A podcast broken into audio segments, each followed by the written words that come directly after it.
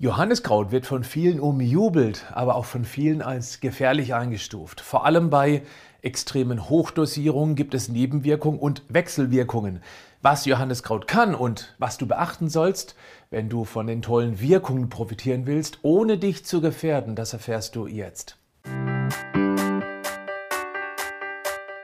Herzlich willkommen zum Podcast Schlank und Gesund. Ich bin Gesundheitsexperte und Fitnesscoach Patrick Heitzmann. Dieser Podcast ist mir eine Herzensangelegenheit, weil ich dich unterstützen möchte, dass du noch fitter, gesünder und schlanker wirst. Schön, dass du mit dabei bist. Johanneskraut hat eine alte Geschichte. Es wurde schon in vorchristlicher Zeit als Sonnenpflanze verehrt. Durchdrungen von Licht und Wärme hat es ein heilsames, erhellendes Wesen, das alles Böse und Dunkle vertreibt. Ein heiliges Symbol der Druiden. Boah, kryptisch. Aber früher musste man sich ja ohne Fernsehen und Social Media mit irgendwas beschäftigen. Zurück in die Moderne. Zahlen, Daten, Fakten. Johanneskraut zählt zu den am besten untersuchten Heilpflanzen. Die Studienlage zur Wirkungsweise von Johanneskraut ist sehr gut. Besonders gut ist die Wirkung als pflanzliches Antidepressivum. Die Wirkung hängt mit der Aktivität der Neurotransmitter bzw. der Botenstoffe zusammen, die bei depressiven Menschen gestört ist. Hier liegt oft ein Mangel an Serotonin vor, das auch umgangssprachlich als Glückshormon bezeichnet wird. Ich bezeichne es eher als Souveränitätshormon und erkläre es mit folgendem Bild. Wenn wir eine unzureichende Serotoninproduktion haben, ist es so, als ob wir mit der Nase ganz dicht an einer großen Problemmauer stehen würden, nach links und rechts schauen, dann erkennen, dass wir diesem Problem nicht gewachsen sind, weil die Problemmauer in beiden Richtungen endlos scheint. Wir geben auf und ziehen uns zurück, fühlen uns hilflos, eben nicht souverän, wir werden depressiv. Wirkt aber genug Serotonin, ist das so, als ob man von dieser Problemmauer zwei, drei Schritte zurückgeht, dann nach links und rechts schaut, erkennt, dass es eine große Mauer, ein größeres Problem ist, aber von dieser Position aus sehen wir, dass es ein Ende der Mauer in eine der beiden Richtungen gibt. Wir sehen einen Ausweg, gehen dann souverän mit der Herausforderung um und können mit dieser Aussicht ins Handeln kommen. Soll heißen, mehr Serotoninwirkung bedeutet problemlösungsorientiertes Denken. Genau bei dieser Serotoninwirkung kann eben Johanniskraut helfen.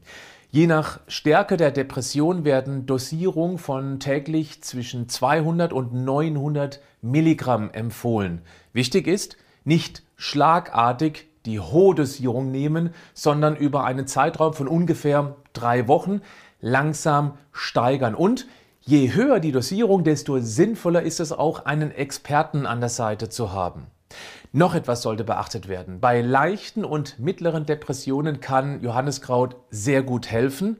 Bei schwereren Depressionen sollten Medikamente ganz klar den Vorzug erhalten und die Einnahme von einem Arzt begleitet werden. Es gibt mittlerweile so viele verschiedene Johanniskrautprodukte und die Qualitätsunterschiede sind da leider ganz enorm.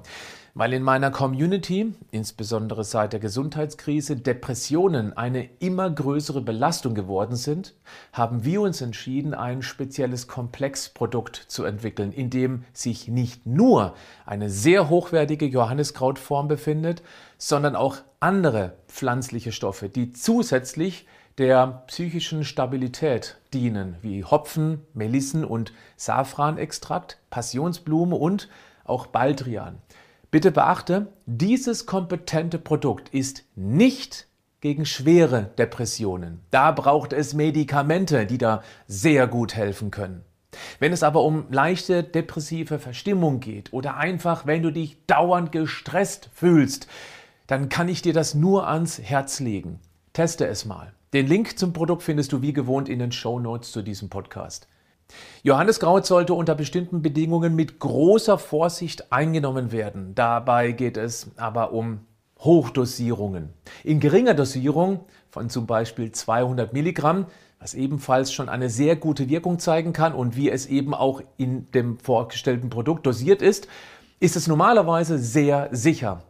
Der Grund möglicher Wechselwirkungen, es regt genau die Enzymbildung in der Leber an, die unter anderem für den Abbau bestimmter Medikamente verantwortlich sind. Die Aktivierung dieser Enzyme kann dazu führen, dass die Arzneimittel schneller als üblich abgebaut werden, dadurch könnte ihre Wirkung beeinträchtigt werden, also geschwächt werden oder je nach Medikament sogar verstärkt werden, was nicht passieren sollte. Deshalb Johanniskrautprodukte nur nach Rücksprache mit dem behandelnden Arzt einnehmen. Er weiß über die Wechsel- und Nebenwirkungen normalerweise ganz gut Bescheid oder kann sich kundig machen. Falls du Medikamente einnimmst, dann solltest du bitte auch den Medikamentenbeipackzettel lesen. Da steht normalerweise etwas drin, wenn sich dieses Medikament mit Johanniskraut nicht verträgt.